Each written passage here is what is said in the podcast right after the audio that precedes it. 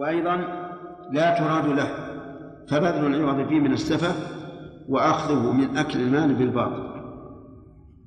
كذلك استئجار الشم للتجمل به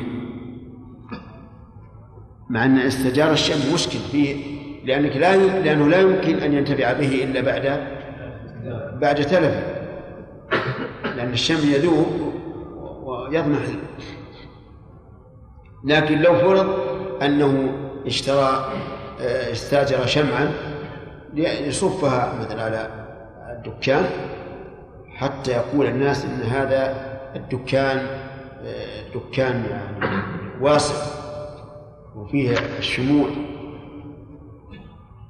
فكل شيء لا لا, لا يراد إنما هو للفخر والخيلاء فإنه لا يجوز استئجاره نعم. فصل ولا يجوز عقد الإجارة على ما تذهب أجزاؤه بالانتفاع به كالمطعوم والمشروب والشمع ليسرج ليسرجه والشجر يأخذ ثمرة والبهيمة يحلبها لأن الإجارة عقد على المنافع فلا تجوز لاستيفاء عين كما لو استأجر دينارا لينفقه إلا في إلا في الظئر تجوز للرضاع لأن الضرورة تدعو إليه لبقاء الآدمي ولا يقوم غيرها مقامها. أيضا لا يجوز استئجار شيء لا يمكن الانتفاع به إلا بإتلافه مثل الشمع. استأجر شمعا لأجل أن أن يوقده ويشعله. هذا لا يجوز.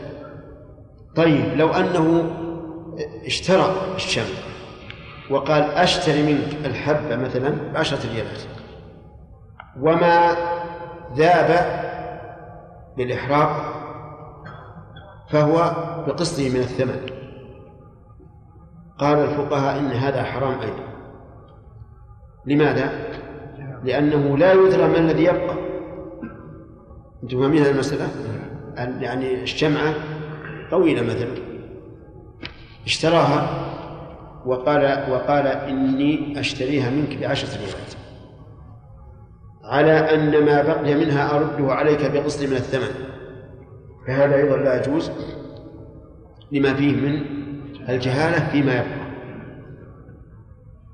وعلى هذا فلا طريق إلا أن يشتري الشم شراء باتا وما بقي فهو له وما آه، تلف فهو عليه.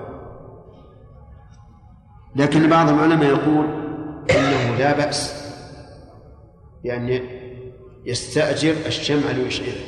ليشعله. لأن هذه ما ما يحصل من من الإضاءة بمنزلة المنفعة. فإذا استأجر هذه الحبة مثلا بعشرة ريالات ليشعلها فلا فلا بأس. طيب. كذلك أيضا يقول المؤلف رحمه الله البهيمة ليحلبها.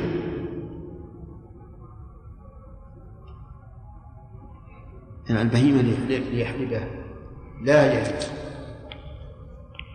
لأن المستأجر الآن مستأجر عليها اللبن ولا يمكن استيفاؤه إلا بإتلافه ولكن هذا القول ضعيف جدا. أولا أنه لا دليل على المنع. والأصل في المعاملات الإباحة. وثانيا أن هذا العين الذي هو اللبن عين يخلفها عين أخرى. إذا حلب جاء بدله. أليس كذلك؟ هذه الأعيان التي تخلف ويأتي بدلها بدلها شيء آخر تعتبر كالمنافع هذا شيئا الشيء الثالث أجاز الله عز وجل أن تستأجر المرأة لترضع الطفل. قال فإن أرضعن لكم فآتوهن أجورهن. وأي فرق بين لبن المرأة ولبن الشاة قالوا لأن حرمة الآدم أعظم. ولو منعنا استئجار المرأة وتسمى الظئر الظئر يعني المرضعة لو منعناه لتلفت بذلك نفس آدم وهذا ليس كتلف بهيمة. والعجب أن بعضهم قال إن المعقود عليه في الظئر الظئر المرضع التي ترضع الأطفال المعقود عليه هو حملها الطفل وضعه على على فخذها وإلقامه آه، الثدي. هل هذا معقول؟ قالوا هذه منافع. وليس المعقود عليه هو اللبن. يقال لو جاءت عجوز قد غار لبنا وقالت أنا أبى أعمل بهذا الصبي هذا العمل أحطه على رجلي وألقمه الثدي الذي لن يجد فيه إلا عصبا نعم. أعطونا إيش؟ نعطيها ولا ما نعطيها؟ طبعا ما نعطيها. لا شك أن المعقود عليه في الظئر هو اللبن. وهذا هذه الأعمال إنما هي أعمال للوصول إلى الاستيفاء كلنا يعرف أن المقصود هو اللبن. فنقول إذا جاز الاستئجار في في الظئر وهي المرضعة مع أن لبنها يشربه الطفل فكذلك استئجار الحيوان لأخذ لبنه ولا فرق. وهذا القول هو الراجح وهو اختيار شيخ الإسلام ابن تيمية رحمه الله. نعم. نعم يسألك ها؟ لا ما يخالف. نعم. نعم. ما عرفنا الضيف البزر يشرب يشرب يرضع عن الحوار اللي يشرب يشرب من حليب نقد إيش؟ آه الضيف. إيه.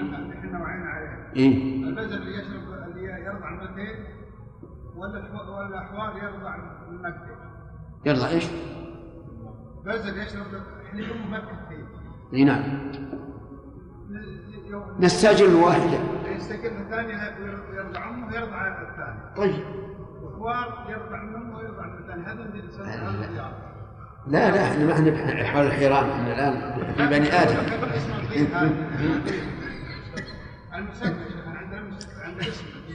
الظئر عند عند الفقهاء رحمهم الله هي المرضعة الآدمية. خلاف المفهوم عندهم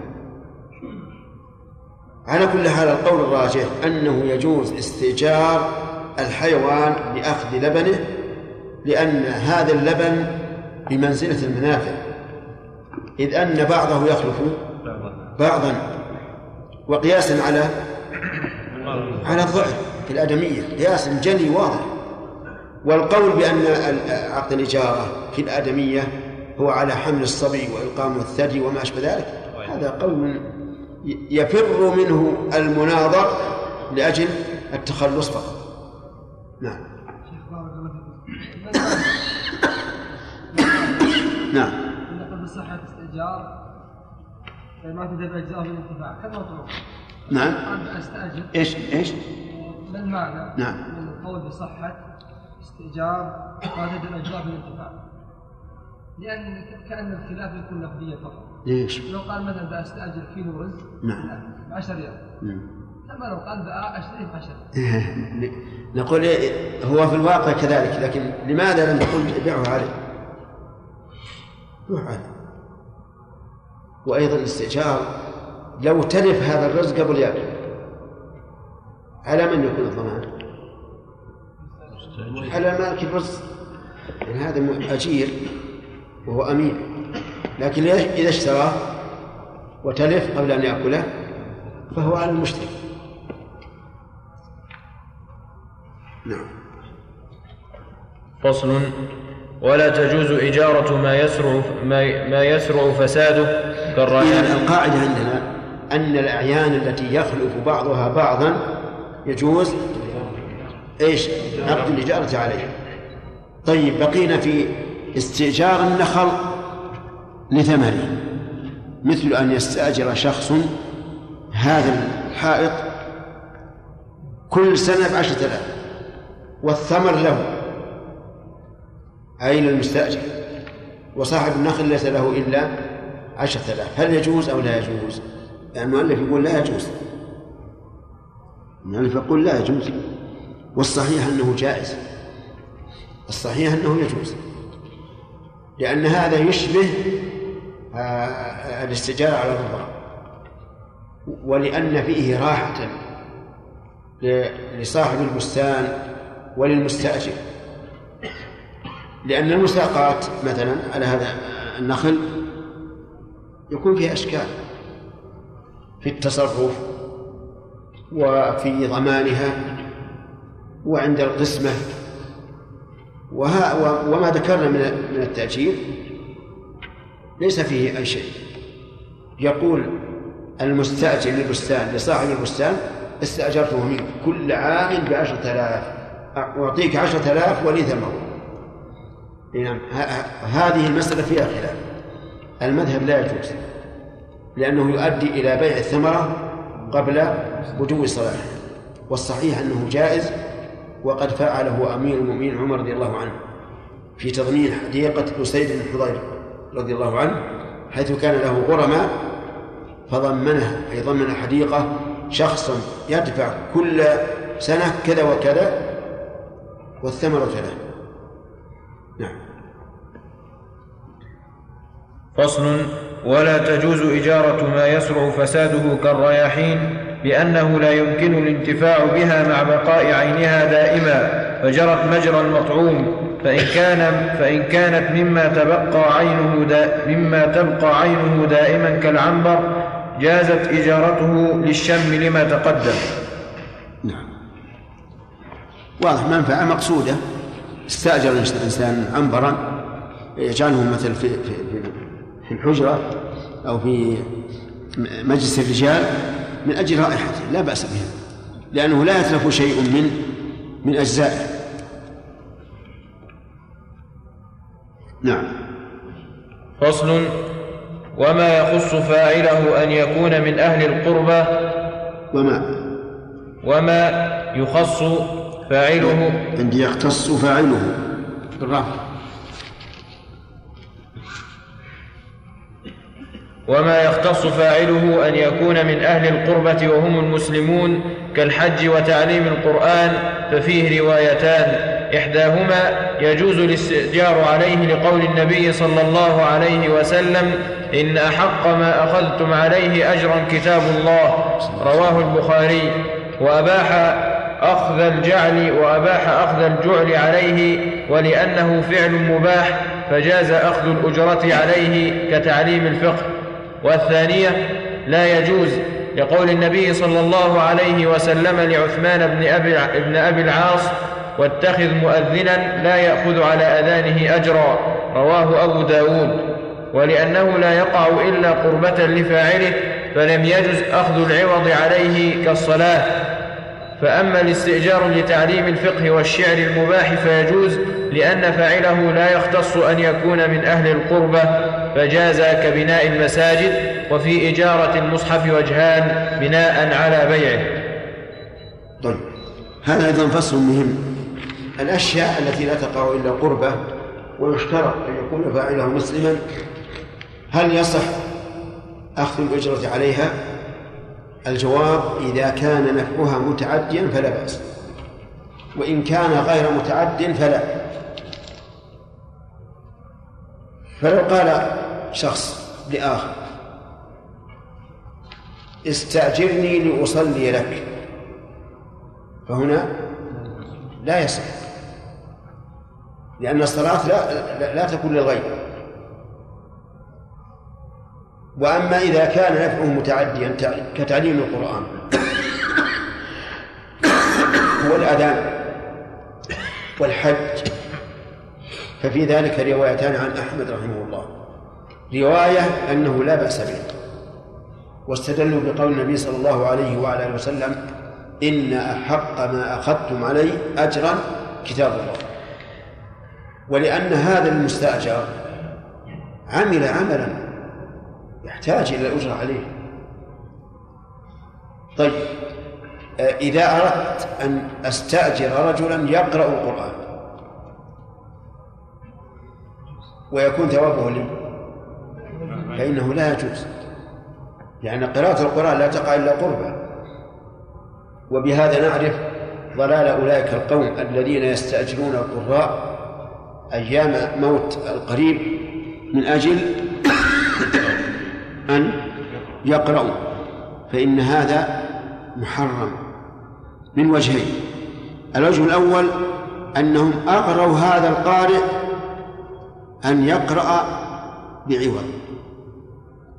والوجه الثاني إضاعة المال لأن هذا القارئ لا ثواب له.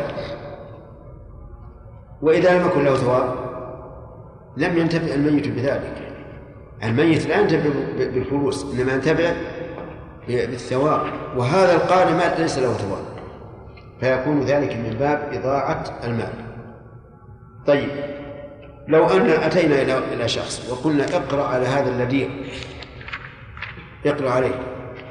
قال لا أقرأ إلا بكذا. يجوز أو لا يجوز؟ يجوز. ليش؟ لأن يفعل متعدي.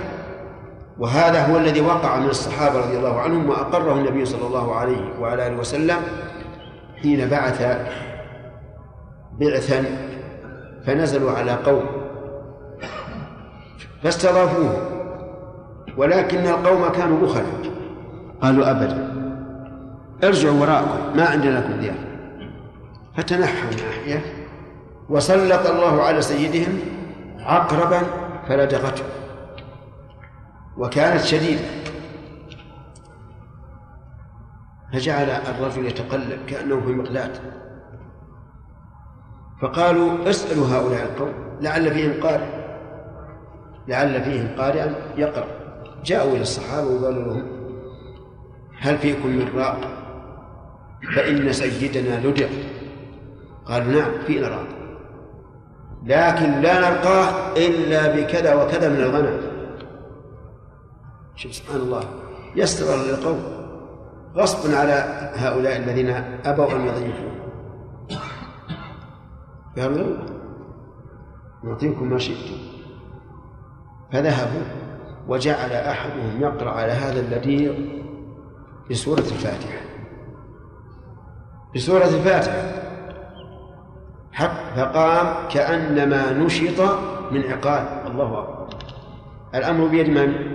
بيد الله عز وجل. والله سبحانه وتعالى يقول لو أنزلنا هذا القرآن على جبل لرأيته خاشعا متصدعا من خشية الله.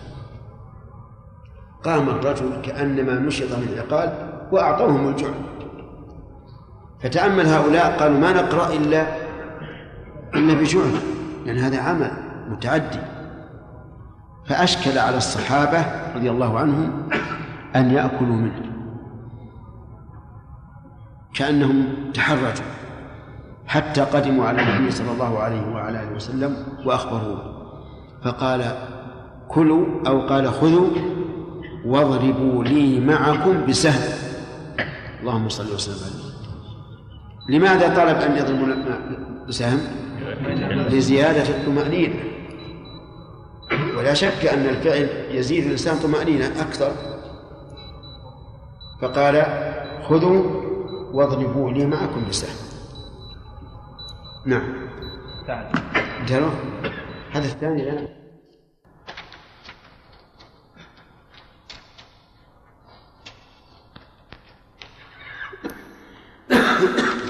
نعم.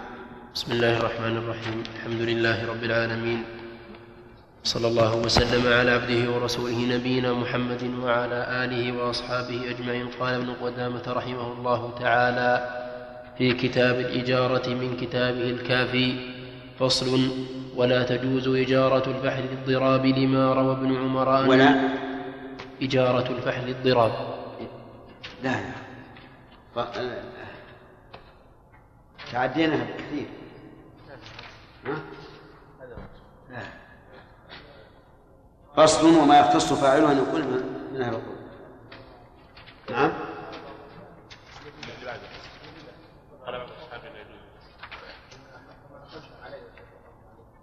فصل الفصل. نعم. كيف؟ قال بعض أصحابنا. لا لا. لا مو صحيح أنا عندي كاتب نعم. فصل وما يختص فاعله. فصل وما يختص فاعله أن يكون من أهل القربة وهم المسلمون الحج وتعليم القرآن فيه روايتان. إحداهما يجوز الاستئجار عليه لقول النبي صلى الله عليه وسلم إن أحق ما أخذتم عليه أجرا كتاب الله. رواه البخاري. وأباح أخذ وأباح أخذ الجعل عليه ولأنه فعل مباح فجاز أخذ الأجرة عليه كتعليم الفقه. والثانية لا يجوز لقول النبي صلى الله عليه وسلم لعثمان بن أبي العاص واتخذ مؤذنا لا يأخذ على أذانه أجرا. رواه أبو داود. ولأنه لا يقع إلا قربة لفاعله فلم يجز أخذ العوض عليه كالصلاة. فأما الاستئجار لتعليم الفقه والشعر المباح فيجوز لأن فاعله لا يختص أن يكون من أهل القربة فجاز كبناء المساجد. وفي إجارة المصحف وجهان بناء على بيعه. نعم. هذا الفصل فيما يصح أخذ الأجرة عليه من أعمال القرب وضابطه أن ما يختص بالفاعل لا يجوز أخذ أخذ العوض عليه. كما لو استأجر شخصا يصلي. يصل وبعطيك على كل ركعة درهم. هذا لا يجوز. لا إشكال فيه لأن نفعه لا يتعدى قاصر على من فعله فهذا الذي استأجره لن يستفيد من عمله شيء أو الصيام أو الحج هذا لا لا يؤجر عليه لا يست... لا ي... يعني لا تدفع الأجرة فيه. أما ما كان متعديا كتعليم القرآن فإن تعليم القرآن لا شك أنه من القرب. قال النبي صلى الله عليه وعلى آله وسلم خيركم من تعلم القرآن وعلمه. لكن إذا استأجر شخصا يعلمه القرآن ففيه خلاف والصحيح أنه جائز لأن التعليم متعدي. التعليم متعدي لا يختص بالمعلم بل يتعدى إلى المتعلم. أما الحج ففيه روايتان كما قال المؤلف الله. فمن العلماء من قال يجوز الاستئجار للحج بمعنى أنه يجوز أن تعقد عقد إيجار مع شخص أن يحج لك. وهذا إن كان فريضة فإنه لا بد من شروط وهو أن يكون هذا المستأجر عاجزا عجزا لا يرجى زواله. وإن كان نافلة فهو لا يشترط أن يكون عاجزا لكن قد اختلف العلماء رحمهم الله في جواز الاستنابة في نفل الحج. والقول بأنه لا يجوز الاستنابة في نفل الحج قول قوي لأننا نقول لهذا الذي يريد أن يقيم غيره يحج عنه نفلا نقول إن كنت قادرا فحج وإلا فلا تحج. هذه عبادة. طيب. لكن في وقتنا الحاضر بالنسبة للحج لا يجد أحد شخص أحدا يحج عنه إلا إلا إلا بأجرة. الفريضة والنافع إلا بأجرة. تجد يكون بينهم عقد إني آه، استأجرت فلانا يحج عني الفريضة أو يحج عن أبي أو أمي أو ما أشبه ذلك. طيب هذا خلاصة البحث ما كان نفعه متعديا جاز أخذ الاجره عليه. وما لم يكن فإنه لا يجوز أن تؤخذ الأجرة عليه. لكن يجوز المكافأة مثلا. تقول مثلا يا فلان حج عني ثم إذا رجع تكافئه. أو تقول من يحج عني بكذا فتكون جعافة وأما قول رحمه الله في إجارة المصحف والجهام بناء على بيعه فهل بيع المصحف حرام؟ أو لا؟ المذهب أن بيعه حرام وأن من استغنى عنه وجب بذله لغيره ولا يصح البيع أيضا. لكن هذا القول ضعيف. ما زال المسلمون يتبايعون إيش؟ المصاحف. وما يروى عن عبد الله بن عمر وددت أن الأيدي تقطع في بيعه أي المصحف محمول على ما إذا وجبت إعارته. فإنه إذا وجبت إعارته لا يجوز بيعه. لكن هذا نادر خصوصا في عهدنا والحمد لله الآن المصاحف كثيرة ولا يمكن أن نقول للناس لا تبيعوا فالصواب جواز بيع المصحف وصحة العقد على بيعه. وكان الناس في فيما سبق لورعهم نسمعهم نحن ونحن صغار يقول من يشتري القطاعة من يشتري القطاعة تعرفون القطاعة؟ ها؟ الجلال. ما يقول من يشتري المصحف؟ لأن لأن هذا حرام. القطاع من يبي شيء الناس ما هو شيء القطاع الجلد اللي على المصحف. شنو المصحف؟ ولا ينفع الإنسان أن يقول من يشتري الطاعة المسألة ما هي خداع؟ لكن على كل حال الصواب أن بيع المصحف وشراءه وتأجيره للقراءة فيه جائز ولا بأس به. فصل. قال بعض أصحابنا لا يجوز إجارة المشاع لغير الشريك إلا أن يؤاجره معا. أن يؤاجراه. الألف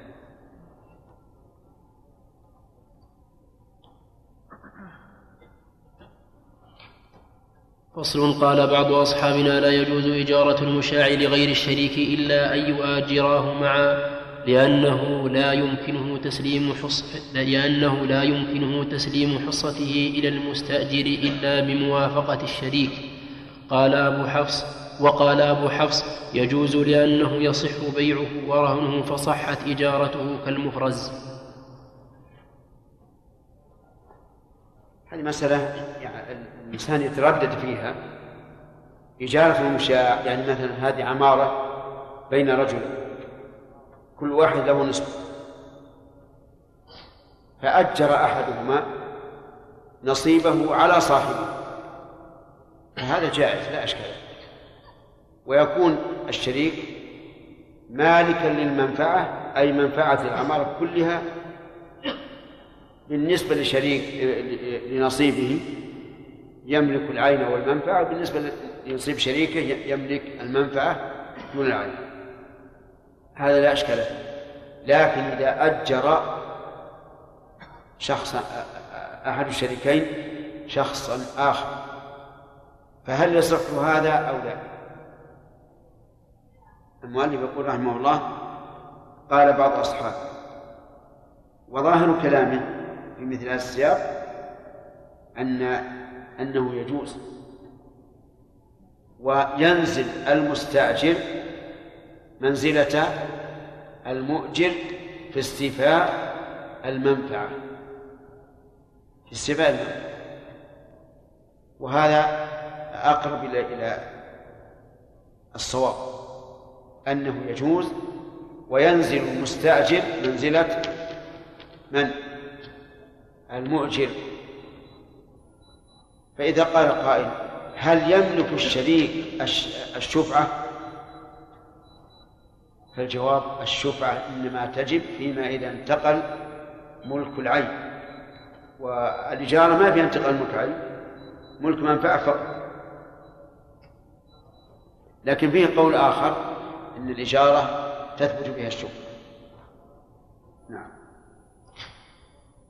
فصل ولا بأس أن يؤجر نفسه من الذم نص عليه. لأن عليا رضي الله عنه أجر نفسه يهوديا يسقي له كل دلو بتمرة وأخبر به النبي صلى الله عليه وسلم فلم ينكره وأكل من وأكل من أجره ولا يؤجر نفسه لخدمته لأنه لأنه يتضمن إذلال المسلم للكافر. فلم يجز كبيعه إياه ويتخرج الجواز. لأنه عاوضه على منفعة فجاز كإجارته لعمل شيء. الآن هل يجوز للإنسان أن يكون أجيرا عند كافر؟ نقول أما إذا كان العمل مستقلا فلا بأس. كما لو استأجره الكافر ليعمل له بيتا أو يصنع له مصنعا أو ما أشبه وعمل الناس اليوم على هذا فإن كثيرا من الشركات رؤساؤها كفار. وأما إذا كان لعمل مباشر لهذا الكافر بمعنى أن يكون خادما له مباشرا فذكر المؤلف رحمه الله أنه لا يجوز. لأن في ذلك إذلالا للمسلم. وهذا صحيح. فيه إذلال تكون خادما للكافر. سيقول لك يوم من الأيام يا فلان هات الحذاء. هات الحذاء ضعها أمامي أليس كذلك؟ سيقول هذا. سيقول مثلا هات مفتاح السيارة وإذا تباطأ انتهر. وهذا إذلال المسلم فالصواب أن العمل الخاص لا يجوز للمسلم أن يكون أجيرا فيه لكافر أما العمل العام فلا بأس. نعم. فصل. والإجارة على ثلاثة أضرب. إجارة عين معينة كالدور وموصوفة في الذمة كبي كبعير للركوب وعقد على عمل في الذمة كخياطة ثوب وحمل متاع. لأن البيع يقع في عين حاضرة وموصوفة ومقدر معلوم كقفيز من صبرة فكذلك الإجارة.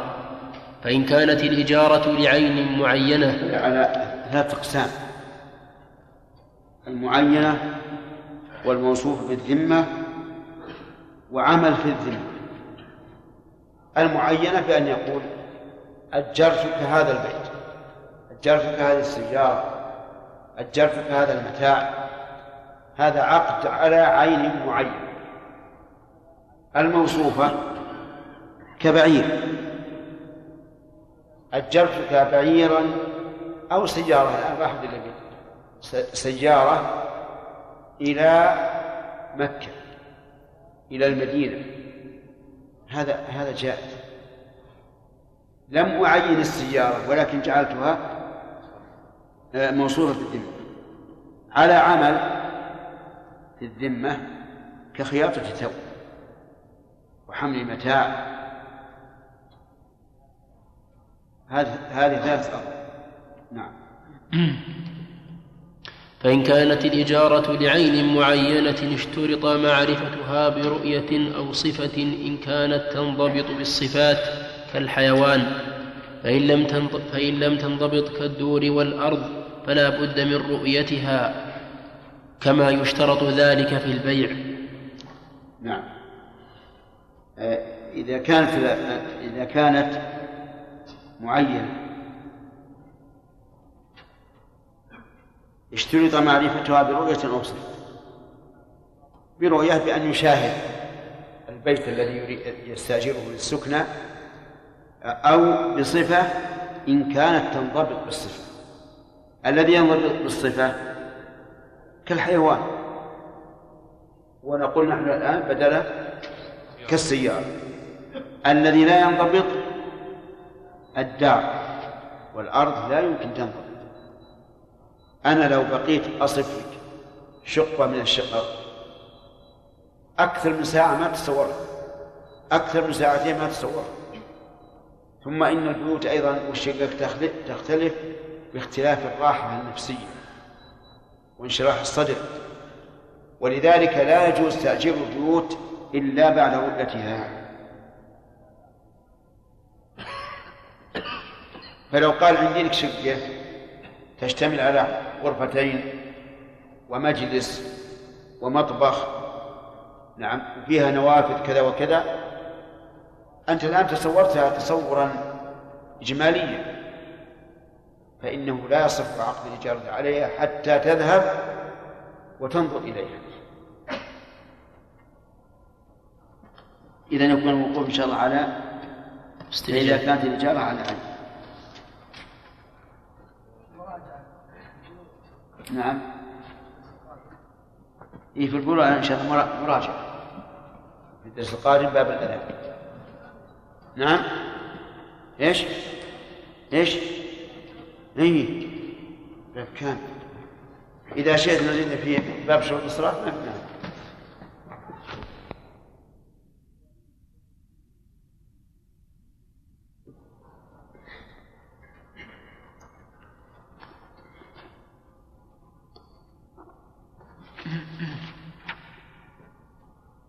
بسم الله. بسم الله الرحمن الرحيم.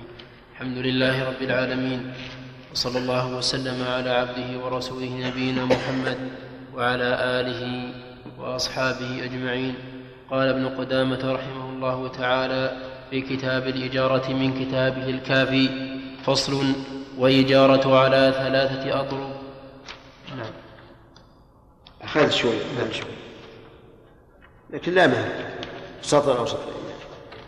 والإجارة على ثلاثة أضرب إجارة عين معينة كالدور وموصوفة في الذمة كبعير للركوب وعقد على عمل في الذمة كخياطة ثوب وحمل متاع لأن البيع يقع في عين حاضرة وموصوفة ومقدر معلوم كقفيز من صبرة فكذلك الإجارة. فإن كانت الإجارة لعين معينة اشترط معرفتها برؤية أو صفة إن كانت تنضبط بالصفات كالحيوان. فإن لم تنضبط كالدور والأرض فلا بد من رؤيتها كما يشترط ذلك في البيع. وفي استئجار عين لم يرها ولم توصف ولم توصف له. وجهان بناء على بيعها. ويشترط مع الوجه الأول أنه يجوز وللمشتري خيار الخيار. خيار الرؤية إذا فإذا قلنا بجواز بيع العين الموصوفة. قلنا بجواز بيع بجواز إجارة العين الموصوفة. ثم للمستأجر الخيار إذا رآه وهذا قول جيد وفيه منفعة للناس وتوسيع عليه. نعم. ويشترط معرفة المنفعة فإن, كان فإن كان لها عرف كسكن الدار لم يحتج إلى ذكرها. لأنها لا تكترى إلا لذلك فاستغني عن ذكرها كالبيع بثمن مطلق في موضع فيه نقل معروف. وإن اكترى أرضا احتاج إلى ذكر ما يكتري له من غراس أو بناء أو زرع لأنها تكترى لذلك كله وضار يعني سكن الدار استأجر في الدار ليسكن معروف السكن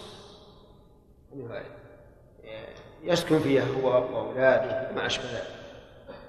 لكن لو استأجرها للسكنة وجعلها معرضا للتجارة. فللمؤجر الجنب.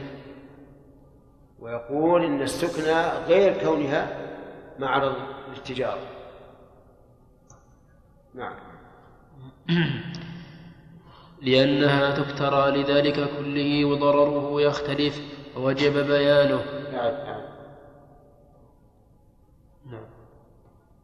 وإن اكترى أرضا احتاج إلى ذكر ما يكتري له من غراس أو بناء أو زرع لأنها تكترى لذلك لأنها تكترى لذلك لذلك كله وضرره يختلف فوجب بيانه. فإن أجرها للزرع مطلقا صح وله زرع ما شاء لأنه يجوز أن يستأجرها لأعظم الزرع ضررا. فإذا أطلق فإذا أطلق العقد تناوله بإطلاقه ودخل ودخل فيه ما دونه. وإن قال لتزرعها ما شئت فهو أولى بالصحة لتصريحه لذلك. وإن اكتراها لزرع معين فله زرعه ومثله في الضرر ودونه لأن الزرع إنما ذكر لتقدير منفعة الأرض. فلم يتعين كما لو اكترى للسكنى كان له أن يسكن غيره. وإن قال لتزرعها أو تغرسها لم يصح لأنه لم يعين أشبه ما لو باعه أحد هذين العبدين. وإن قال لتزرعها وتغرسها ما شئت صح وله ما شاء منهما لأنه جعلهما له فملكهما كالنوع الواحد.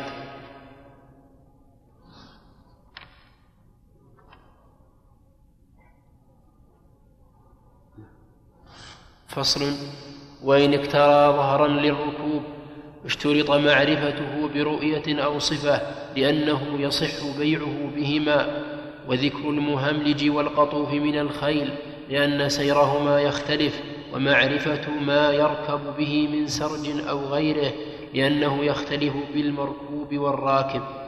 ولا يحتاج إلى ذكر الذكورية والأنوثية لأن التفاوت بينهما يسير وقال القاضي وقال القاضي يفتقر إلى معرفته لتفاوتهما. أيهما أصح؟ سليم. أيهما أصح؟ كلام القاضي ولا كلام المؤلف؟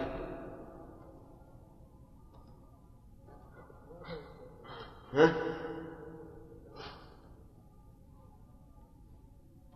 يقول المؤلف ما شرط ذكر الذكوره والأنوثة إذا استاجر منه بعيرا لا يحتاج أن يقول جمل أو ناقه فماذا ترى؟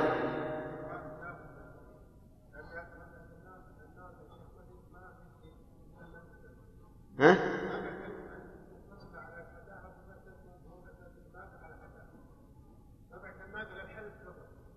لا لا لا هذا استأجره يبي, يسافر عليه إلى مكة يعني لا يختلف الجمل والناقة ما لست لست صاحب ابن يختلف اختلافا عظيم. ولهذا لا شك أن قول القاضي هو الصواب. انه لا بد من ذكر الذكور والأنوثة. لأن الجمل صعب ومتعب. والناقة أسهل وأذل منه. فإذا استاجر لا بد أن يقول ذكر أو أنثى. ها؟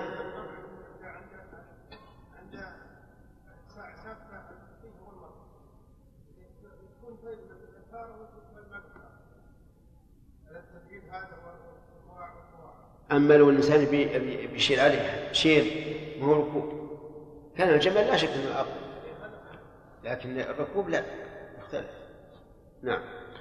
ولا بد من معرفة الراكب برؤية أو صفة ذكره الخرقي لأن الصفة تكفي في لأن الصفة تكفي في مثله. وقال الشريف لا يكفي فيه إلا الرؤية. لأن عندي لا يجزي فيه.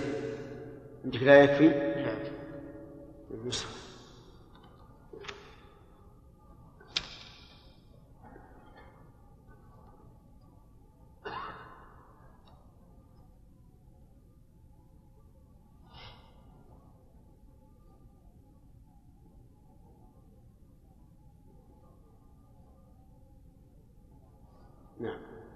وقال الشريف لا يكفي فيه إلا الرؤية لأن الصفة لا تأتي عليه. ولا لكن الغالب أن هذا يتسامح فيه. الغالب أنه يتسامح فيه لأن الفرق في الغالب قليل. الفرق بين الرجال من جهة الجسم في الغالب قليل.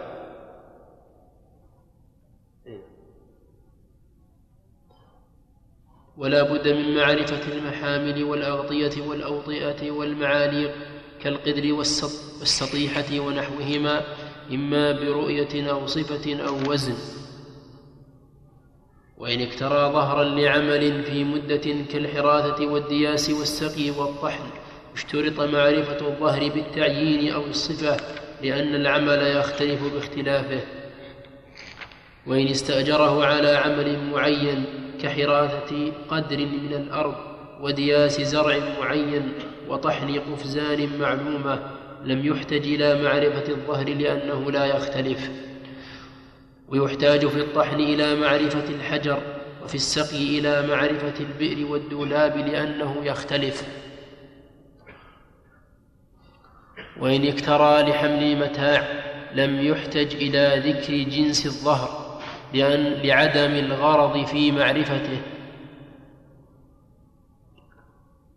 ويشترط معرفة المتاع برؤية أو صفة فيذكر جنسه من حديد أو قطن أو نحوه لأن ضرره يختلف وقدره بالوزن إن كان موزونا أو بالكيل إن كان مكيلا الحديد أو, أو القطن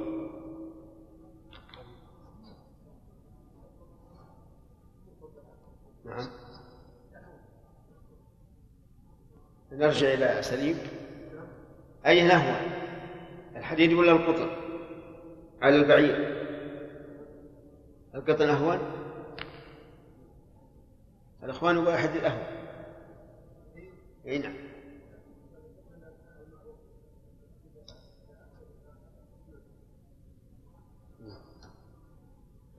الواقع كل واحد أحسن من الثاني من وجه من جهة القطن تعرفون يكون كبير. فيتعب الناقة في مقابلة الهواء. ولا سيما إذا كان الهواء متحركا. تتعب جدا. لأنه يصطدم بالحمل وتتكلم. والحديد صغير الحجم.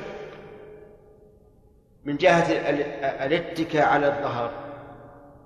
الحديد أشد. أشد لأنه يفرصها فرص قوي. وهذا القطن يكون يعني منبسطا على جميع الظهر فيكون أهون. ولذلك لابد أن يذكر نوع المحمول. أي نعم. نعم. و... كمل الفصل نعم.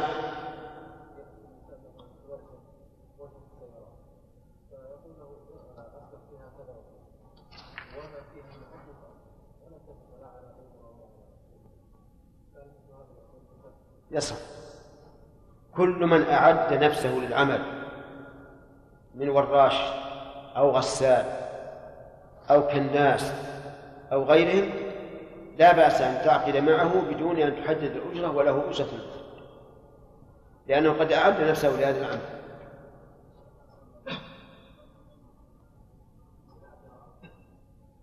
رجل استأجر ناقة. ها؟ هذا إيش؟ استاجر على إيش؟ لحمل المتاع نعم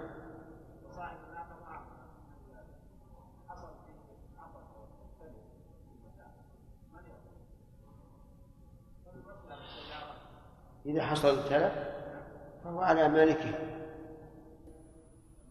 هذا يشاهد هذا يشاهد وأقر كذلك السيارة إذا حملها وصاحبها يشاهدها ولم يقل امنع فلا فلا ضمان على المستأجر. نعم. نعم. نعم. نعم.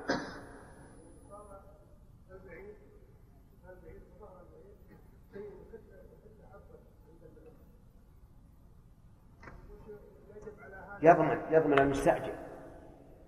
إذا حمل البعير فوق طاقته.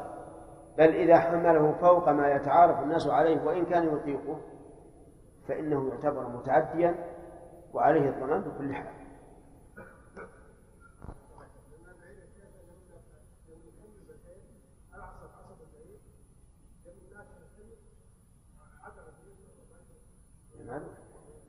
كل شيء له طاقة. نعم. وإن ذكر وزن المكيل فهو أحصر. وإن دخلت الظروف في وزن المتاع استغني عن ذكرها.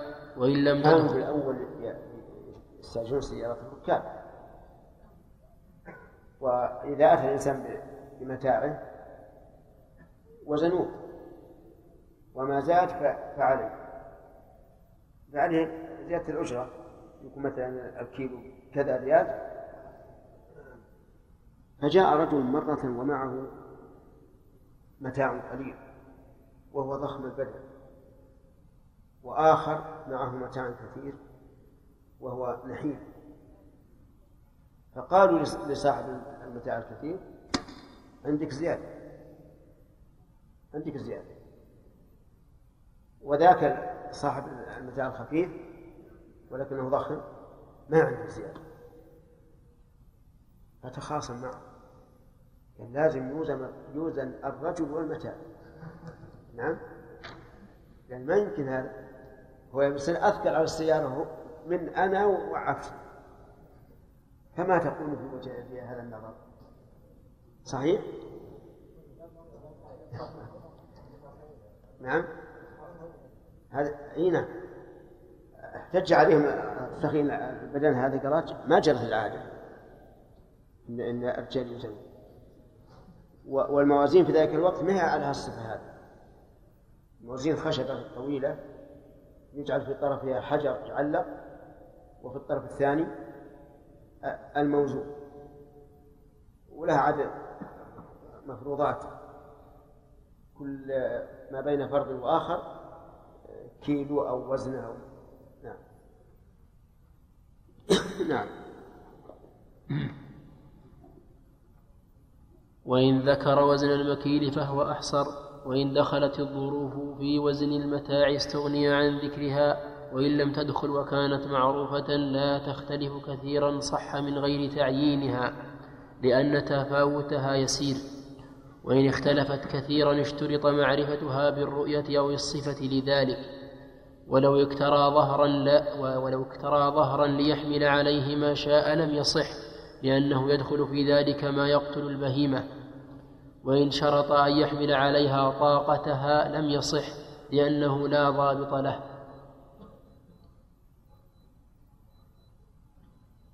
فصل. وإن استأجر راعيا مدة صح لأن موسى عليه السلام أجر نفسه لرعاية الغنم لرعاية الغنم ثمانية سنين.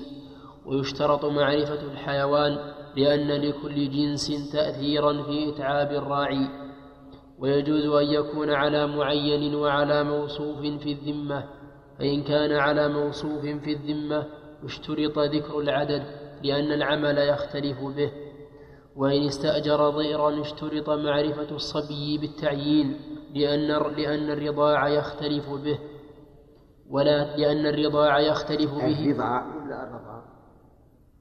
عندك بالكسر؟ ما شك. عندي مفتوح. لأن الرضاع يختلف به ولا تأتي عليه الصفة. وإن استأجر رجلا ليحفر له بئرا أو نهرا اشترط معرفة الأرض. لأن الغرض يختلف باختلافها. ومعرفة الطول والعرض والعمق. لأن الغرض يختلف بذلك كله. وإن استأجره لبناء حائط اشترط ذكر طوله وعرضه وعلوه وآلته من لبن أو طين أو غيره لأن الغرض يختلف بذلك كله. وإن استأجره لضرب لبن اشترط معرفة اشترط معرفة الماء والتراب والطول والسمك والعرض والعدد. وعلى هذا جميع الأعمال التي يستأجر عليها. فإن كان في فإن كان فيما يختلف فيه الغرض ما لا يعرفه رجع فيه إلى أهل الخبرة به ليعقد على شرطه كما لو أراد النكاح من لا يعرف شروطه رجع إلى من يعرفه ليعرفه شروطه. وإن عجز عن معرفته وكل فيه من يعرفه ليعقده. هذه حيلة جائزة. إذا كنت لا تعرف الشيء وكل من يعرف. وهو بالنسبة لك مجهول. وبالنسبة للوكيل معلوم. وهذه من الحيل الجائزة فإذا أراد أن يبيع علي متاعا في بيتي وأنا لا أعرف ماذا أصنع؟ أوكل إنسان. وقل وكلتك يا فلان تشتري المتاع الذي عند الرجل. فيذهب الوكيل ويطلع عليه ويعرف. نعم. فصل. ويشترط معرفة قدر المنفعة لأن الإجارة بيع والبيع لا يصح إلا والبيع لا يصح إلا في معلوم القدر ولمعرفتها طريقان. أحدهما تقدير العمل كخياطة ثوب معين والركوب أو حمل شيء معلوم إلى مكان معين والثاني تقدير المدة كسكنى شهر. فإن كانت المنفعة لا تتقدر بالعمل كالتطيين والتجصيص فإن مقداره يختلف في الغلظ والرقة. وما يروي الأرض من الماء يختلف باختلاف الأرض واحتياجها إلى الماء. وما يشبع الصبي في الرضاع يختلف باختلاف الصبيان والأحوال والسكنى ونحوها. فلا يجوز تقديره إلا بالمدة لتعذر تقديره بالعمل.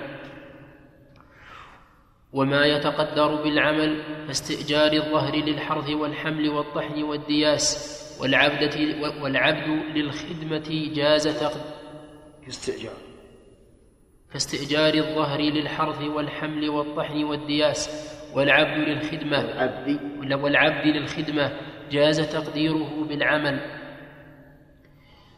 فإن فإن شرط تقديره بالعمل والم فإن شرط تقديره بالعمل والمدة فقال استأجرتك لتحرث لتحرث لتحرث لي هذه الأرض في شهر لم يصح لأنه إن حرثها في أقل في أقل من شهر أو فرغ الشهر قبل حرثها فطولب بتمام ما بقي كان زيادة على المشروط وإن لم يتم كان نقصا. وعن أحمد ما يدل على الصحة لأن الإجارة معقود لأن الإجارة معقودة على العمل. والم... لأن الإجارة معقودة على العمل والمدة مذكورة للتعجيل فج... والمدة أحسن. والمدة مذكورة للتعجيل فجاز كالجعالة هذه الرواية هي الصحيحة. ولا شك أنها هي الصحيحة وعليها العمل. فأن تستأجر هذا الرجل يبني لك البيت وتذكر أوصاف البناء وتقول في خلال ستة أشهر. المذهب لا يجوز أن يجمع بين تقدير المدة والعمل لأنه مشكل. إن انتهى العمل قبل المدة بقي باقي المدة ليس له أجرة وإن تمت المدة قبل انتهاء العمل بقي باقي العمل ليس له أجرة فيقولون إنه لا يجوز الجمع بين تقدير المدة والعمل والصحيح ما قاله الرواية الثانية عن أحمد وهي التي عليها العمل اليوم. أنه يجوز الجمع بين تقدير المدة وإيش؟ والعمل. فأقول لهذا المقاول خذ هذا البيت ابنه في ستة أشهر و... و... وأقدر العمل. كل متر بكذا وكذا. نعم. هذا اللي عليه العمل عمل الناس الآن.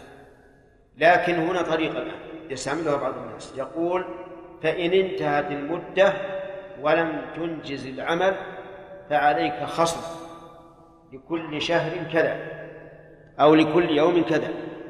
فهل يجوز أو لا يجوز؟ هذا نرى أنه فيه تفصيل. إذا قدر مدة يمكن أن تنقضي أن ينقضي فيها العمل. فلا بأس. وإلا بأن قدر مدة إنجاز العمل فيها يعتبر نادرا. فإنه لا يجوز لأنه مخاطر. أضرب لكم مثلا هذا بيت مثلا أعطيته المقاول وجعلت المدة سنة ومثل هذا البيت يمكن أن يبنى بسنة براحة بدون مشقة. فقلت له فإن انتهت المدة ولم تكمل البناء فعليك خصم. فهذا جائز ولا لا بأس به. لأن الفائدة من الخصم هذا هو أن ننجز العمل في خلال المدة المقدرة. أما لو قلت ابني لي هذا البيت في خلال ستة أشهر. فإن انتهت المدة فعليك خصم كل يوم كذا أو كل شهر. فهذا لا يجوز. لأن هذا غرض. فإنني إذا أعطيته إياه في مدة ستة أشهر ستكون أجرته أكثر مما لو أعطيته إياه في في سنة. وحينئذ إما أن يكون غانما إن أنهى العمل في المدة المحددة وإما أن يكون غارما إن لم ينهي العمل في المدة المحددة. وعلى هذا فلا بد من هذا التفصيل. هو إيش؟ أنه إذا حدد مدة يمكن العمل يمكن إنجاز العمل فيها على وجه معتاد فهذا لا بأس أن يقول إن انتهت المدة ولم تنجز العمل فعليك خصم. لأن الأجرة ستكون معتادة ولا ولا رفيعة؟ معتادة. وأما إذا قدر مدة لا يمكن أن ينجز فيها إلا على وجه النادر. فهنا لا بد أن تزيد الأجرة وحينئذ يكون إما غانما وإما غارما إذا تأخر وخصم عليه. انتهى الوقت. التجارة من كتابه الكافي ويشترط فيما قد ويشترط فيما ويشترط فيما قدر بمدة معرفة المدة لأنها الضابطة للمعقود عليه. فإن قدرها بسنة أو شهر كان ذلك بالأهلة لأنها المعهود لأنها المعهودة في الشرع وجب حمل المطلق عليها. فإن كان ذلك في أثناء شهر عد باقيه ثم عد أحد ثم عد أحد ثم عد أحد أحد عشر شهرا بالهلال ثم كمل الأول بالعدد ثلاثين يوما لأنه تعذر إتمامه بالهلال فكمل بالعدد. وحكي فيه وحكي فيه رواية أخرى أنه أنه أنه يستوفي الجميع بالعدد. لأنه يجب إتمام الشهر مما يليه فيصير ابتداء الثاني في أثنائه وكذلك ما بعده. هناك قول ثالث أصح من هذا أنه يعتبر بالأهلة يعتبر بالأهلة. حتى الشهر الذي عقد في أثنائه يعتبر بالأهلة. فإذا عقد في تسع في ستة عشر وهي سنة ينتهي في خمسة عشر من الشهر الذي هو آخر السنة. حتى لو كان أكثر السنة تسعة وعشرين يوما أشهره. فثم إذن ثلاث أقوال القول الأول أن نكمل جميع الشهور بإيش؟ بالعدد. بالعدد ثلاثين يوم. الثاني عكسه أن نكملها بالأهلة وهذا هو الصحيح. الثالث أن نكملها بالأهلة إلا اليوم إلا الشهر الذي وقع العقد في أثنائه فيكمل بالعدد. نعم. وإن عقد على سنة رومية وهي ثلاثمائة وخمسة وستون يوما وربع وهما يعلمان ذلك جاز وإن جهلاه أو أحدهما لم يصح لأن المدة مجهولة عنده والحكم في مدة الإجارة والحكم في مدة الإجارة كالحكم في مدة السلم على ما مضى فيه. والظاهر أن هذا الاختلاف اليسير مثل 365 يوم ربع أنه يتسامح فيه. يعني يكون محرر 365 يوم ربع صعب. فينبغي التسامح في هذا الشيء.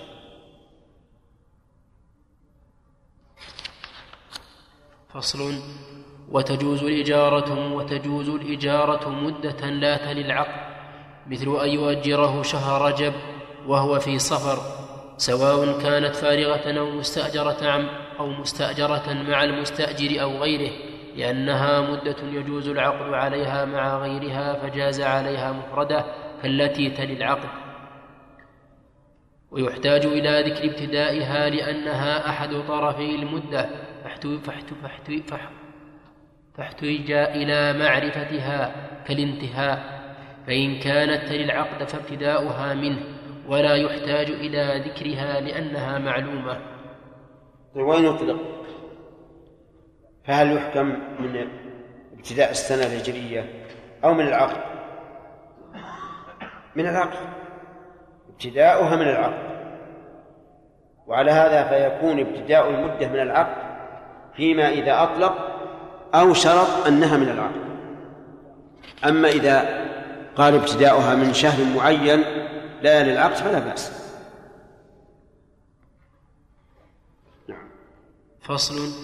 وإن قال أجرتكها كل شهر بدرهم فالمنصوص أنه صحيح وذهب إليه الخرقي والقاضي لكن تصح في الشهر الأول بإطلاق العقد لأنه معلوم يلي العقد. وأجرته معلومة وما بعده يصح العقد فيه بالتلبس به ولكل واحد منهما الفسخ عند تقضي كل شهر.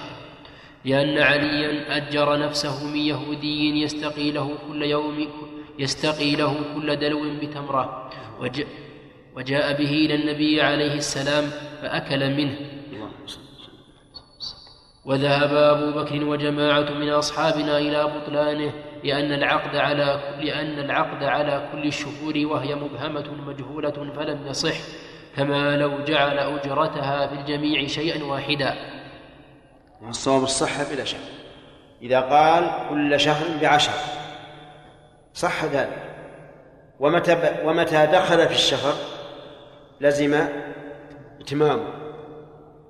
ولهذا ينبغي إذا أراد المؤجر أن يفسخ العقد أن يخبره قبل تمام الشهر ليكون المستأجر على بصير مثلا أجرت كل شهر بعشرة ليلات دخل الشهر. لزم هذا الشهر.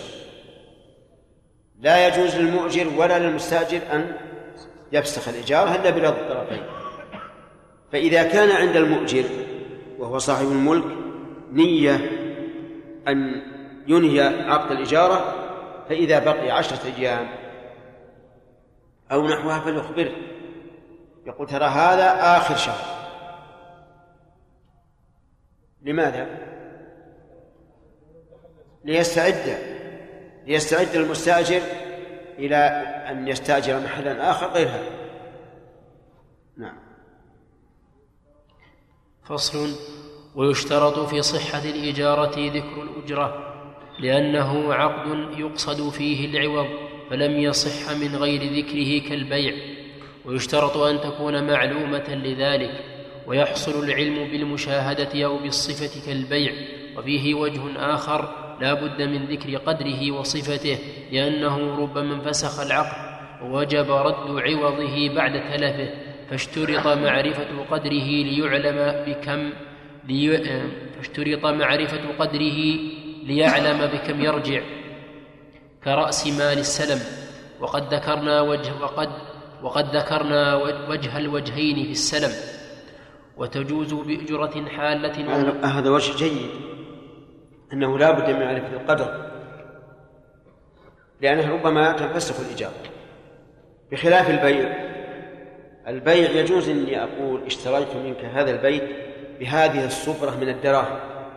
وإن كنا لا نعلم قدره لأن البيع يتم بالإيجاب والقبول كل واحد من البائع والمشتري يأخذ ما آل إليه وينتهي لكن الإجارة ليس كذلك. فاشتراط معرفة القدر جيد. نعم. وتجوز بأجرة حالة ومؤجلة لأن الإجارة كالبيع وذلك جائز فيه. فإن أطلق العقد وجبت به حالة ويجب تسليمها بتسليم العين لأنها عوض في معاوضة فتستحق بمطلق العقد كالثمن. وإن كانت الإجارة على عمل في الذمة وإن كانت الإجارة على عمل في الذمة استحق استيفاء الأجرة عند انقضاء العمل. لقول النبي صلى الله عليه وسلم أعطوا الأجير أجره قبل أن يجف عرقه. ولأنه أحد العوضين فلزم تسليمه عند تسليم الأجر كالبيع. عند تسليم؟ الأجر. نعم. وإن شرطا تأجيلها جاز إلا أن يكون العقد على منفعة في الذمة ففيه وجهان أحدهما يجوز لأنه عوض في الإجارة فجاز تأجيله كما لو كان على عين والثاني لا يجوز لأنه عقد على ما في الذمة فلم يجوز فلم يجوز تأجيل عوضه كالسلم.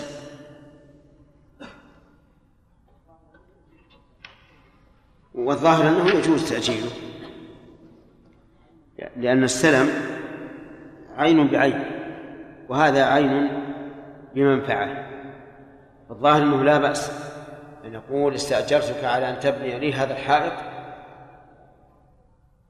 بعشرة آلاف مؤجلة.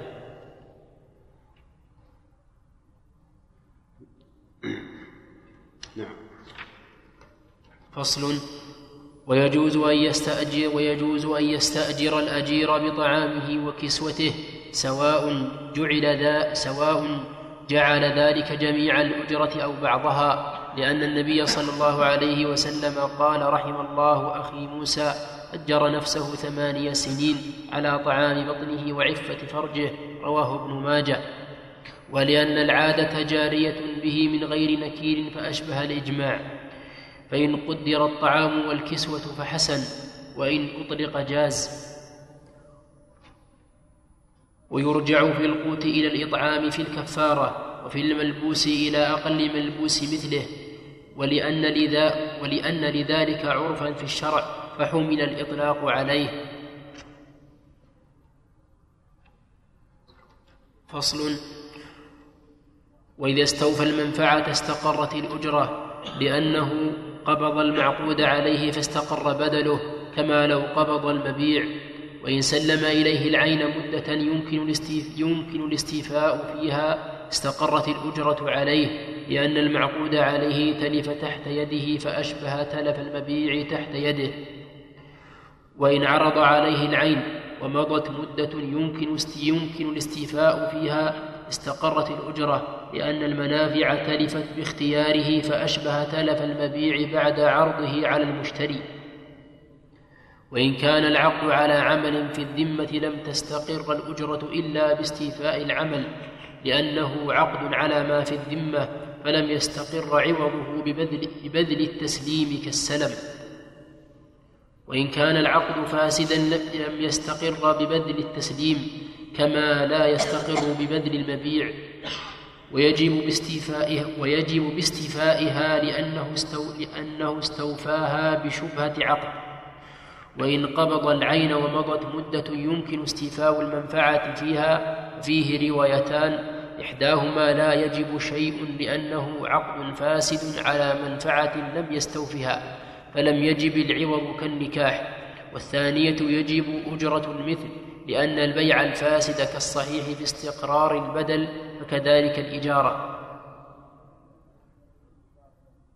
والظاهر أنه يجب تجب الإجارة لا سيما إذا كان جاهلين بفساد العقد أما إذا كان عالمين بفساده فينبغي أن نأخذ الأجرة من المستأجر.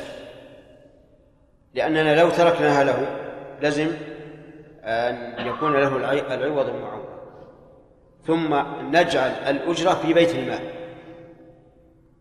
نجعلها في بيت المال ولا نردها إلى إلى المؤجر. لأن لو رددناها إلى المؤجر لكان هذا مقتضى الصحة والعقد غير صحيح. وهكذا كل عقد فاسد يتعامل به الطرفان مع العلم بفساده فإنهما لا يمكنان من تنفيذه.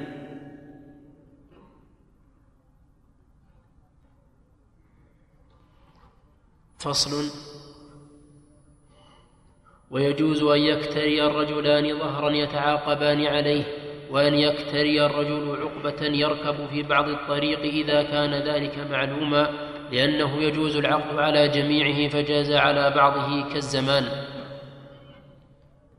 فإن كان في طريق فيه عادة في الركوب والنزول جاز العقد مطلقا وحمل على العادة كالنقد في البيع. وإن لم يكن فيه عادة اشترط بيان ما اشترط بيان ما يركب. اشترط بيان ما يركب لأنه غير معلوم فوجب بيانه كالثمن.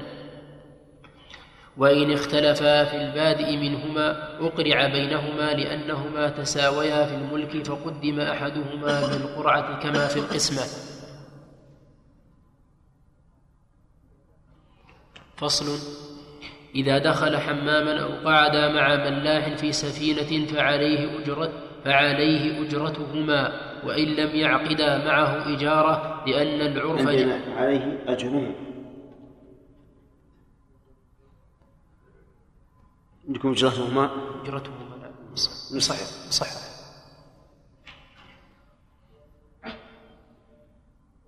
لأن العرف جار بذلك فجرى مجرى الشرط كنقد البلد. وكذلك إن دفع ثوبه إلى خياط أو قصار منتصبين لذلك أو مناد أو رجل معروف بالبيع بالأجرة ليبيعه فلهم أجرة أمثالهم لذلك. وإن دفع كتابا إلى رجل ليحمله إلى صاحب له بأجر فحمله فوجد صاحبه غائبا فله الأجر للذهاب لأنه فعل ما استأجره عليه وللرد لأنه بإذنه تقديرا إذ ليس إذ ليس سوى رد إذ ليس سوى رده إلا تضييعه وقد علم أنه لا يرضى تضييعه فتعين رده. فصل إذا آجره مدة. كل مسائل معروفة يعني ما تحتاج إلى تعليم استأجرت رجلا يؤدي الكتاب إلى صاحب لي في في مكة. وذهب وجه إلى مكة بالكتاب ولم يجد الرجل. فماذا يصنع؟ إن كان هناك ثقة يمكن أن يجعله وديعة عنده حتى يعود الرجل فليفعل وإلا وجب عليه أن يرجع به. وله الأجرة ذاهبا بالعقل وراجعا بالعرف. لأنه لأنه لو لم يرجع به ووضعه عند عند عتبة بابه لعد إيه؟ مفرطا. فالآن كان المؤلف رحمه الله ما ذكر إلا الصورة الثانية وهي أن يرجع به. لكن نقول قبل هذه الصورة قبل الرجوع إذا وجد ثقة يجعله عنده ويقول يا فلان هذا لفلان. إذا جاء سلمه إياه يجب أن يضعه. نعم. نعم يا يحيى.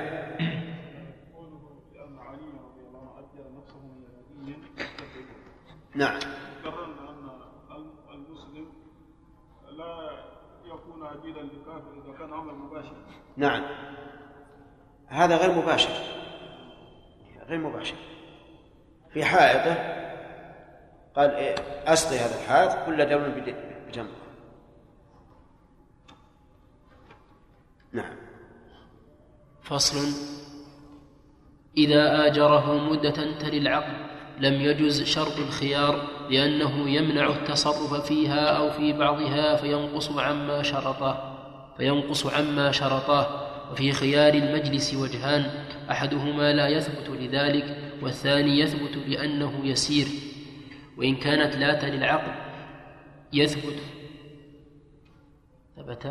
ثبت ثبت. فيها خياران وإن كانت لا للعقد ثبت فيها الخياران لأنها بيع ولا مانع من ثبوته فيها. وكذلك إن كانت على عمل في الذمة أو على منفعة عين في الذمة ثبت فيها لذلك. والله سبحانه وتعالى أعلم. والله أعلم لكن ما هي هذه المسألة خيار المجلس هل يثبت في الإجارة؟ تقرر عندكم الآن أن الانتفاع بالمستأجر يكون من حين العقد. فهل يكون في خيار مجلس أو لا؟ الصواب أنه يكون في خيار مجلس وذلك لأن الإجارة عقد على منفعة عقد معاوضة على منفعة فهي كالبيع. والمجلس يسير أو كثير؟ يسير. لكن هل يصح فيها خيار الشرط؟ يقول المؤلف في هذا التفصيل إن كان ابتداء المدة بعد انتهاء مدة الشرط فلا بأس. وإن كان قبل انتهاء مدة الشرط لم يصح. مثال ذلك أجرك صاحب البيت بيته سنة ابتداء من رمضان ونحن الآن في في جماد الآخر. ولكنه قال لي الخيار إلى دخول شعبان. يجوز أو لا يجوز؟ الباقون. يجوز. نعم. لأن مدة الخيار تنتهي قبل مدة قبل الشروع في مدة الإجارة مثال آخر قال أجرت أجرتك هذا البيت لمدة السنة ابتداء من شهر رجب على أن لي الخيار لمدة شهر ونحن الآن في الخامس عشر من شهر الجمعة الآخر يجوز أو لا يجوز؟ لا إله إلا الله أين أنتم؟ شوف أجره لمدة سنة تبتدي من شهر رجب وله الخيار لمدة شهر يجوز أو لا يجوز؟ لا يجوز ولا لا؟ لا يجوز ليش؟ لأن مدة الإجارة تبتدئ قبل انتهاء مدة الخيار فيكون الإجارة لازمة غير لازمة لأنها تبدأ من شهر رجب والخيار سيمتد إلى نصف رجب. نصف رجب الآن هذا يكون تكون الإجارة لازمة وغير لازمة وهذا تناقض هذا هو المذهب. والصحيح أنه يصح. يصح خيار الشرط ولو على مدة تبتدئ قبل انتهاء وقت الشرط انتهاء مدة الشرط. فإن لزمت الإجارة فلا إشكال. وإن لم تلزم فما بين مدة الشرط والفسخ يقدر بأجرة المثل يقدر بأجرة المثل ويلغى الأجر الذي اتفق عليه. وهذه هي فائدته. يعني فائدة كون خيار الشرط يمتد إلى دخول وقت التأجير فائدته أنه إذا فسخ ألغيت الأجرة التي اتفق التي اتفق عليها ووجب لصاحب البيت إيش؟ أجرة المثل. نعم. الوقت انتهى؟ إي نعم. صار والله أعلم. ختام مفروض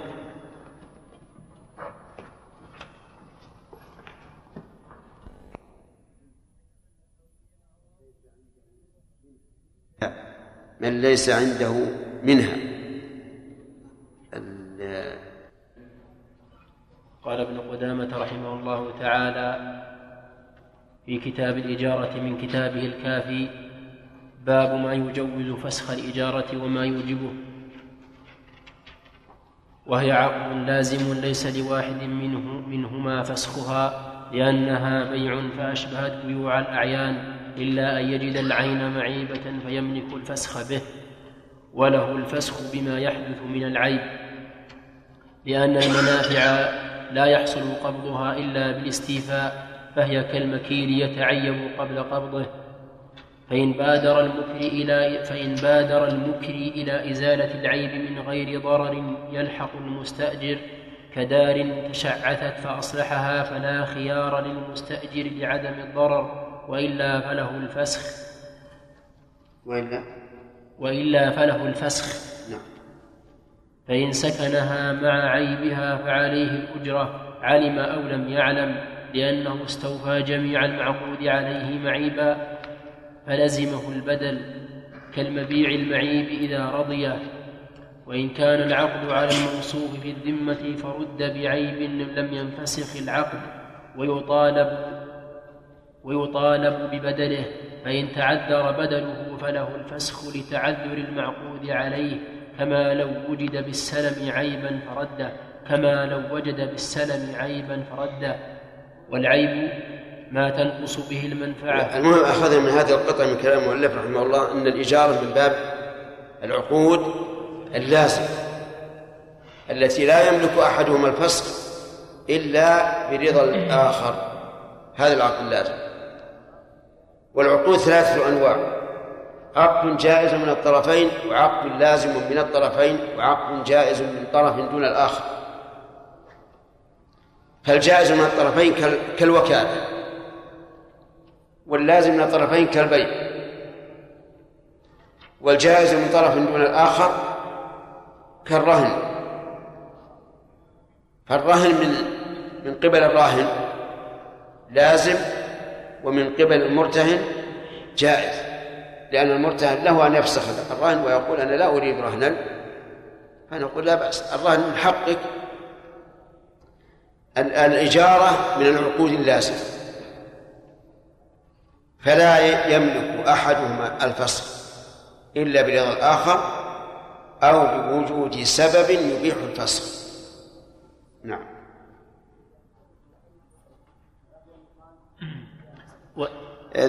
بقي أن يقال إذا حدث العيب بعد العقد.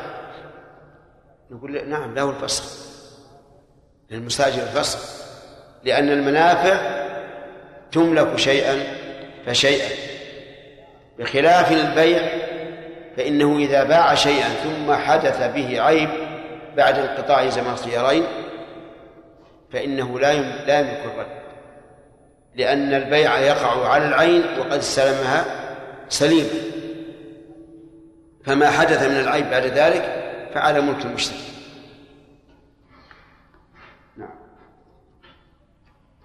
والعيب ما تنقص به المنفعة كانهدام حائط الدار وتعيبه وانقطاع ماء بئرها أو تغي أو تغيره أو انقطاع ماء الأرض أو نقصه.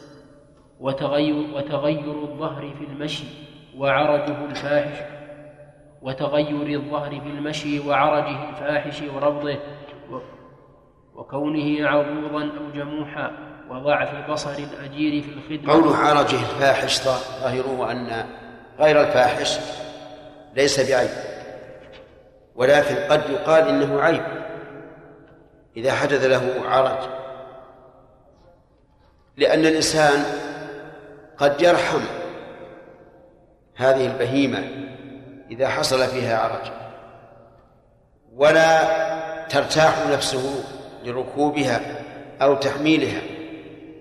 فيكون هذا عيبا يمنع من استيفاء المنفعة مع انشراح الصدر.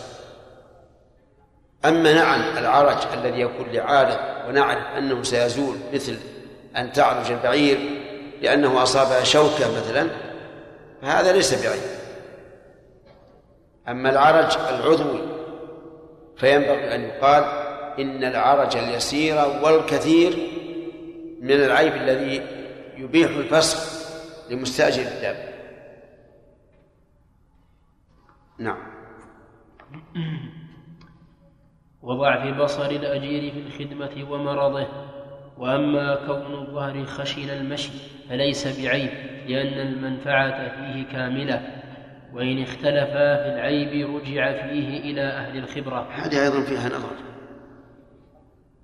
كون الظهر يعني المركوب خشن المشي فهذا فيه تفصيل.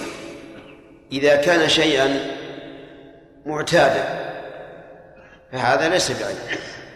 أما إذا كان شديدا فلا شك أنه عيب لأنه يفرق بين الجمل الصعب والجمل السهل بين الحمار الصعب والحمار السهل. فيقال في هذا إذا كان خشنا يمنع من كمال الاستيفاء فهو عيب وإن كان مما جرت العادة بمثله فليس بعيب نعم يقول أحسن الله عليك المراد بالخشونة. خشونة المشي يعني خشونة المشي. أي يعني معناه ينزي كثيرا. ينزي كثيرا. أو يكون يرج. نعم. فصل. وإن تلفت العين في يده انفسخت الإجارة كما لو تلف المكيل قبل قبضه. فإن تلفت قبل فإن تلفت قبل مضي شيء من المدة فلا أجرة عليه. لأنه لم يقبض شيئا من المعقود عليه وإن تلفت بعد مضي شيء منها فعليه من الأجرة بقدر ما استوفى ويسقط بقدر ما بقي. فإن كانت أجرتها في بعض المدة أكثر قسمت على القيمة. وإن كان يعني لا على الزمن يستأجر مثلا هذا البيت لمدة سنة. بعشرة آلاف. لكن يكون في المدة زمن موسمي. فمن المعلوم أن الزمن الموسمي ستكون الإجارة فيه إيش؟ أكثر. فهنا لا نقدرها بالزمن. لا نقول إذا إذا انهدمت الدار بعد مضي نصف نصف سنة. فعليه نصف الأجرة. لا ننظر القيمة ونقدر كما قال رحمه الله. وهذا هو العدل نعم. نعم. وإن كانت الإجارة على موصوف في الذمة لم تنفسخ بالتلف وله البدل كما لو تعيب. فصل. إذا اكترى أرضا للزرع فانقطع ماؤها أو دارا فانهدمت انفسخ العقد في أحد الوجهين لأن المنفعة المقصودة منها تعذرت فأشبه تلف العبد. والآخر والآخر لا ينفسخ لأنه يمكن الانتفاع بها بالسكنى بالسكنى في خيمة أو يجمع فيها حطبا أو متاعا لكن له الفسخ لأنها تعيبت. والفرق بين القولين واضح. القول الأول تنفسخ سواء اختار أم لم يختار. والقول الثاني على اختياره إن شاء فسخ الإجارة وإن شاء أبقاها وينبغي أن يقال إذا كان يمكن إبقاؤها ويكون فيها منفعة للمستأجر خير. أما إذا لم يكن فيها منفعة للمستأجر فإن إبقاءها إضاعة مال. لأنه سوف تستوفى الأجرة منه كاملة. وهذا إضاعة مال لا فائدة منه نعم. وإن ماتت المرضعة انفسخت الإجارة وعن أبي بكر لا تنفسخ وتجب في مالها أجرة رضاعة. والمذهب الأول لأن المعقود عليه تلف فأشبه تلف عبده فأشبه تلف عبد الخدمة. وإن مات المرتضع ولا شك أن المذهب هو الصواب. إذا ماتت المرضعة فإنه تفسخ الإجارة. ولا نقول يلزم أن تستأجر له امرأة وتؤخذ من الأجرة التي تم عليها تم عليها العقد. نعم. وإن مات المرتضع وإن مات المرتضع انفسخ العقد لأنه تعذر استيفاء المعقود عليه لأن غيره لا يقوم مقامه لاختلافهم في الرضاع ولذلك وجب تعيينه. ولو استأجر رجلا ليقلع ضرس ليقلع ضرسه فبرئ أو ليكحل عينه فبرئت أو ليقتص له فمات المقتص منه أو عفي عنه انفسخ العقد. لأنه تعذر استيفاء المعقود عليه فانفسخ كما لو تعذر بالموت. كل هذا كلام المؤلف صحيح.